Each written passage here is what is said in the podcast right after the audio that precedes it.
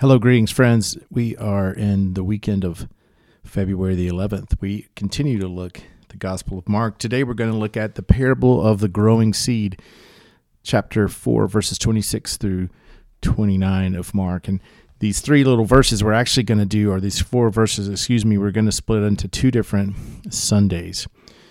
We're going through the Gospel of Mark. We're learning what it means to be a follower of Jesus, and we're discovering who in fact Jesus is, what was what is it that he can do and what his kingdom is all about. We're learning how to live for him and through him and because of him. And Jesus has been doing a lot of miracles up to this point, and he now switches his emphasis to helping his followers understand his kingdom and the spiritual world. And to help his followers understand his kingdom, he's been telling parables that are illustrations and object lessons that take something physical to help us to understand something spiritual. So today we come to the parable of the growing seed. Again, Mark chapter 4, 26 through 29. Jesus also said the kingdom of God is like a farmer who scatters seed on the ground. Night and day, while he's asleep or awake, the seed sprouts and grows, but he does not understand how it happens. The earth produces the crops on its own. First, a leaf, a leaf blade pushes through, then the heads of wheat are formed, and finally the grain ripens. And as soon as the grain is ready, the farmer comes and harvests it with a sickle, for the harvest time has come. So there are two important perspectives regarding this parable. The, the first perspective deals with God's role in spiritual growth and of, of people, uh, of us. And the second perspective deals with our role in spiritual growth. And because of this significance of this short little parable about a growing seed and what it means for our own spiritual growth and the growth of others, like I said, we're going to spend one week in God's part in spiritual growth and then another week on our part, if you will, in spiritual growth. So let's begin with God's part.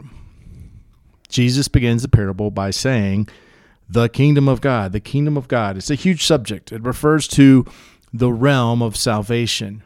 And there are three major aspects of salvation salvation past. Ephesians chapter 2, verse 8 For by grace you have been saved through faith, and that not of yourselves. It is the gift of God. Also, that's in 2 Timothy chapter 1, verse 9, and Titus chapter 3, verse 5. This focuses on what God did for us in the past. When we confessed our sin to Him and placed what we know of ourselves and what we know of Jesus, acknowledging and confessing that He is who He says He is, He forgave us our sins. We were saved from the penalty of sin.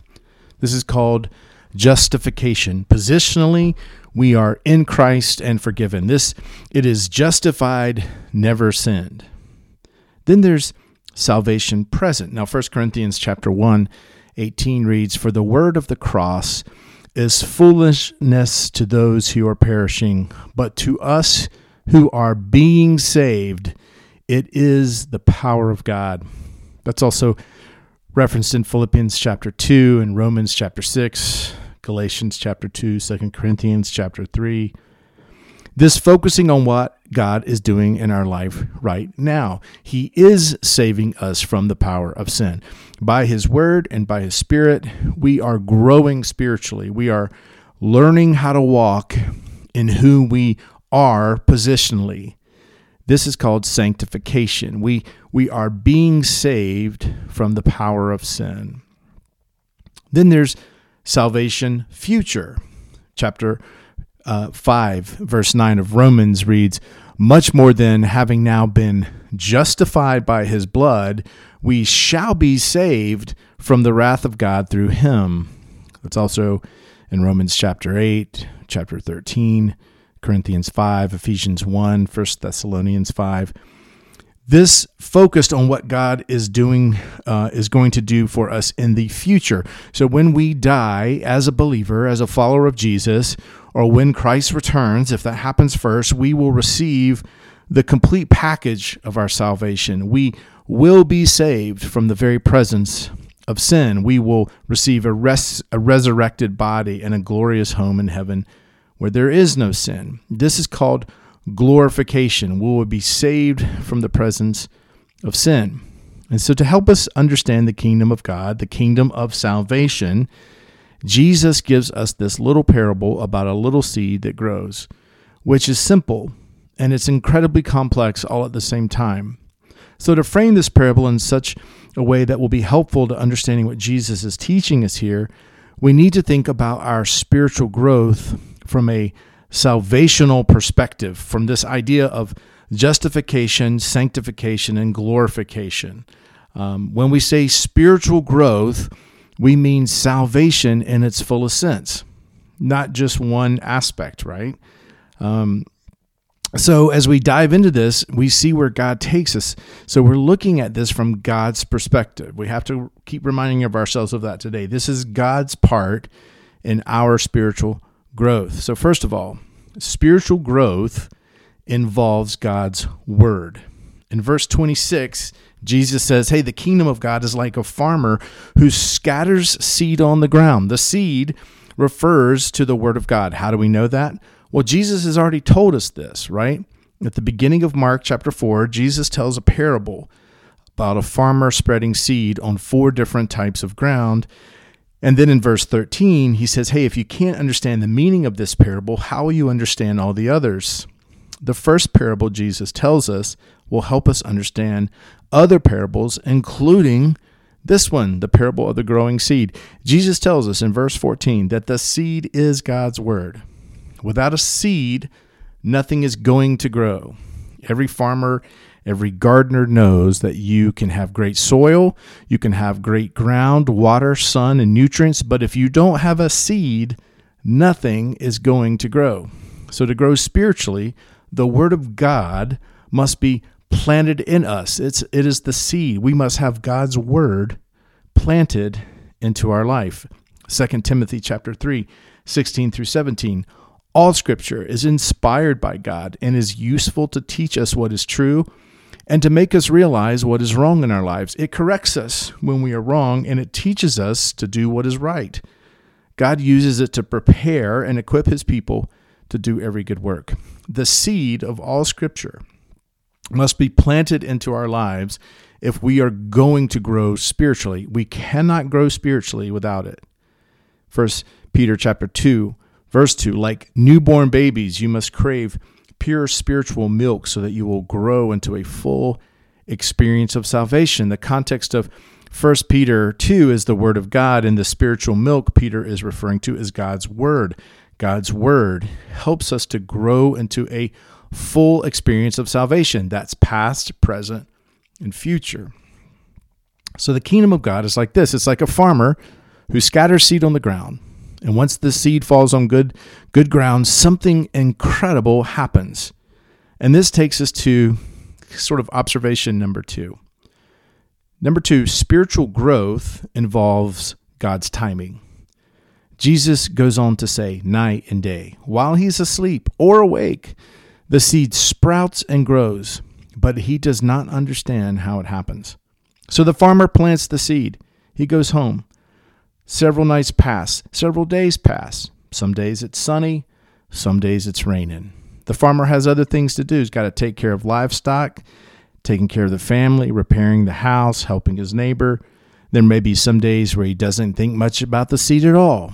But at the right time, the seed sprouts and it grows, even though the farmer does not understand how it happens. Something starts to grow from that little seed. Through someone like us, we, we share the gospel. Think of our own story if we are following Jesus. Think about our own story. Someone someone shared the gospel. We, we, we tell people about Jesus. We were told about Jesus. We share our testimony. We give biblical and wise counsel. We plant a seed of God's word into a life. We go home, we sleep, we wait. Days pass, nights pass. In some cases, years pass. And then one day, the seed that was planted sometime in the past sprouts and it grows. And that person gives their life to Jesus.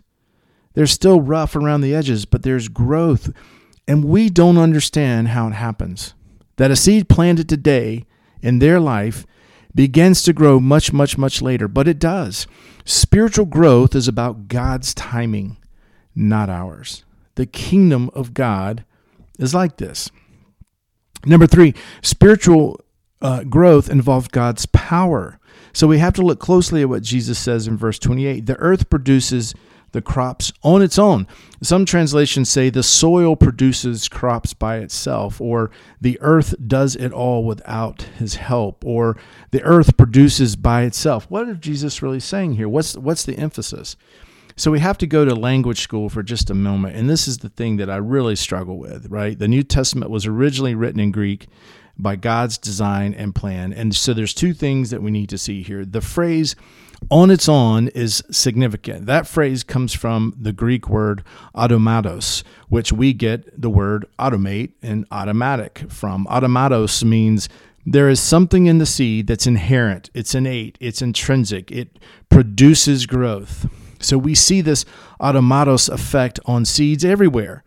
A seed falls in the middle of a field and a wildflower grows. No farmer planted it or watered it or anything. God has built into it and designed it, the seed, with innate power that once it is planted in good ground, it will grow. It's automatic, it's automatos.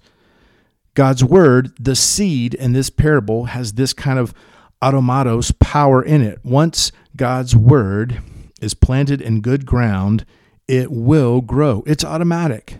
It will take time.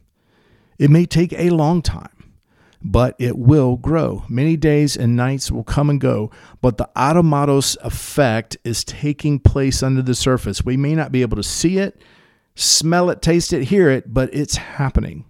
The automatos of God's word is working in the heart and the mind of that person, and someone is about to change. That was Greek lesson number one. Uh, here's Greek lesson number two. The Greek language is not like our language, the Greek language, um, in the Greek language, the placement of words helps to determine what is being emphasized in that statement. So, for example, we would say the earth produces the crops on its own, but we, we put the phrase on its own at the end of the sentence. As a, as a matter of fact, most translations do this. However, in the Greek language, the phrase on its own, automatos, is placed at the beginning to give it emphasis. Literally, with emphasis, Jesus said, On its own, the earth produces crops. With no help from the farmer, the seed that was planted takes root, grows, and produces. The kingdom of God is like that. The Word of God has built in power that comes from God. And once the Word of God is planted, it does not need our help to do what it is about to do in that person's life. I don't know about you, but this makes me sigh an incredible sigh of relief. The pressure is off of us. We spread the word, we give biblical counsel, we share the gospel, we teach God's word, we give biblical advice, we live out the gospel when necessary using words. If it falls on good ground, eventually a harvest that honors God will come from that life because God's word automatically and spontaneously began to work in their life. This is what Paul was talking about when he said in Romans chapter 1 verse 16, "For I'm not ashamed of this good news about Christ. It is the power of God at work, saving everyone who believes." That's the automatos of God's word. The writer of Hebrews in chapter 4, verse 12 says this way For the word of God is alive and powerful. It's sharper than the sharpest two edged sword, cutting between soul and spirit, between joint and marrow. It exposes our innermost thoughts and desires. That's the automatos of God's word. In Isaiah, in Isaiah, Isaiah, excuse me, 55:10, God said, "The rain and the snow came down from the heavens and stay on the ground to water the earth." They cause the grain to grow, producing seed for the farmer and bread for the hungry. It is the same with my word. I send it out, and it always produces fruit. It will accomplish all I want it to, and it will prosper everywhere I send it. That's verses uh, 10 and 11 um, of he, of Isaiah chapter 55. That's the automatos of God's word. The the automatos of God's word is a demonstration of the sovereignty, the sovereign power of God's word in a person's life. What we wish we could actually do for others, God's word actually can. Plant the seed, get out of the way, and let the automatos of God's word do its thing. This is what the kingdom of God is like. Spiritual growth involves God's process. This is number four. There's a process to spiritual growth. There are steps to our growth, and we can't skip any of them, even if even if I want to. Jesus said in verse 8 or verse 28, first, a leaf blade pushes through, then the heads of wheat are formed, and finally the grain ripens. So so far we've seen God's divine power and the automatos of God's word, but now we see God's divine order in the process of growth. So let's look back to the word automatos, it also carries the idea of an of inevitable. It's automatic, it will happen. There is there's no stopping this. Once the seed finds good ground and takes root, a leaf blade pushes through and then the heads of wheat are formed and then finally the grain ripens. It's going to happen. It's unstoppable. This process of growth is a divine process built into the DNA of the seed. It is built into the DNA of humanity, which is why we were created to be in a right relationship with Christ. Jesus highlights the three stages of growth of wheat to help us understand the kingdom of God. So we connect the three tenses of salvation. In the first stage, Jesus says a leaf blade. Well, it pushes through. That can represent the stage where we would say, I, I was saved. I was blind, but now I see. I, I don't know much. I don't understand much. I'm still super rough around the edges. I'm a new believer. I still have a lot of things I'm dealing with. I have more questions than I have answers. But but I'm I'm newborn. I I, I might be an infant. I might be a spiritual infant, but I'm growing. So be patient with me. Let let God work on me. Give me time. Don't rush. In the second stage, Jesus says, then the heads of wheat are formed. Now, this can represent the stage where we might would say, well, well I am being saved. I'm, I'm definitely not what I used to be. I've, I've grown and I'm growing. That's clear. There's spiritual, there's some fruit. I'm, I'm the, I'm the real deal in the sense that I'm a believer. I'm a follower of Jesus. I'm not, I'm not shallow ground. I'm headed toward maturity. I'm a disciple. I may not be making disciples right now, and I certainly don't make disciple decisions every day, but but I'm a, I'm about to make disciples for Jesus. I'm on, I'm on my way. And then in the final stage, Jesus says, and finally the grain uh, ripens. This can represent becoming mature in Jesus, and maybe even where we can say, "I have fought the good fight. I, have planted the seed of God's word throughout my throughout part of my life. I've I've made disciples. I've encouraged believers." I've, I've been God's lamp in dark places. I'm not the light, I'm just the lamp. Even though I fell a lot, I got back up. I'm far from perfect, uh, but I'm a mature believer. Um, part of that maturity is knowing that I'm not all it. Uh, and, and I'm helping to make other mature believers, even though part of me wants to stay and minister and and and but there's a part of me that really wants to go on to heaven to go home i'm i'm ripe everyone's spiritual growth is a divine process. Our spiritual growth and everyone else's is like this leaf blade that pushes through, then the heads of wheat are formed, and then finally the grain ripens. The kingdom of God is like this. Number five, spiritual growth involves God's harvest. And then in verse 29, Jesus says, And as soon as the grain is ready, the farmer comes and harvests it with a sickle, for the harvest time has come. The farmer who planted the seed and let God's sovereign power do its work comes along and gets to enjoy the harvest that comes from that person's life. That's what the kingdom of God is like. See, when we share the gospel, we share God's word. Someone receives it into their heart. We don't know it yet. We pray for them. We don't see any change. Weeks, months, years go by, but something is, is happening inside them and then we see a little leaf of righteousness, right? And obedience and hunger for God and His Word. It's not much, but but it wasn't there before, but now it is. And, and, that leaf turns into this head of wheat. And and so with substance and, and there's there's no doubt that they're believer. They're they're they're they're talking about jesus. They're talking about jesus with their friends. It's just natural. It just comes up in conversation. It's who they are. It, it's it's plainly evident. And then they they ripen. They're they're mature believers. They're blessing others. They're investing in others. They're sharing the gospel. They're a significant part of the body of believers. They're caring. They're loving, they're gentle, they're joyful, they're patient, they're producing much fruit.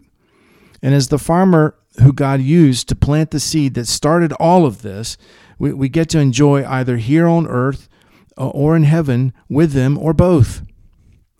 So, as we conclude, the, parable of the growing seed does several things for us. It, it takes the pressure off of us to cause someone to grow spiritually. We're the farmer. Just plant the seed of God's word and, and the automatic power of God's word do it does its work. God is in control of this. This is his kingdom.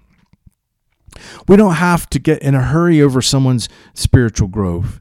Growth, excuse me. If it will happen, it will happen based on God's timing. God is in control of this. This is his kingdom. And when it's all said and done, we can enjoy the harvest that comes from their life. God used us, and now we get to enjoy the results. God is in control of this. This is His kingdom. Our own spiritual growth and others is, is a demonstration of the power of God's Word. It demonstrates the automatos of the Word of God. Even if we don't understand how it works, we can trust it, we can count on it, we can depend on it. We can be the farmer. We can spread the seed. Just trust that God's power to grow in good ground and enjoy the harvest when it ripens. And that is what the kingdom of God is like. Amen. And God bless.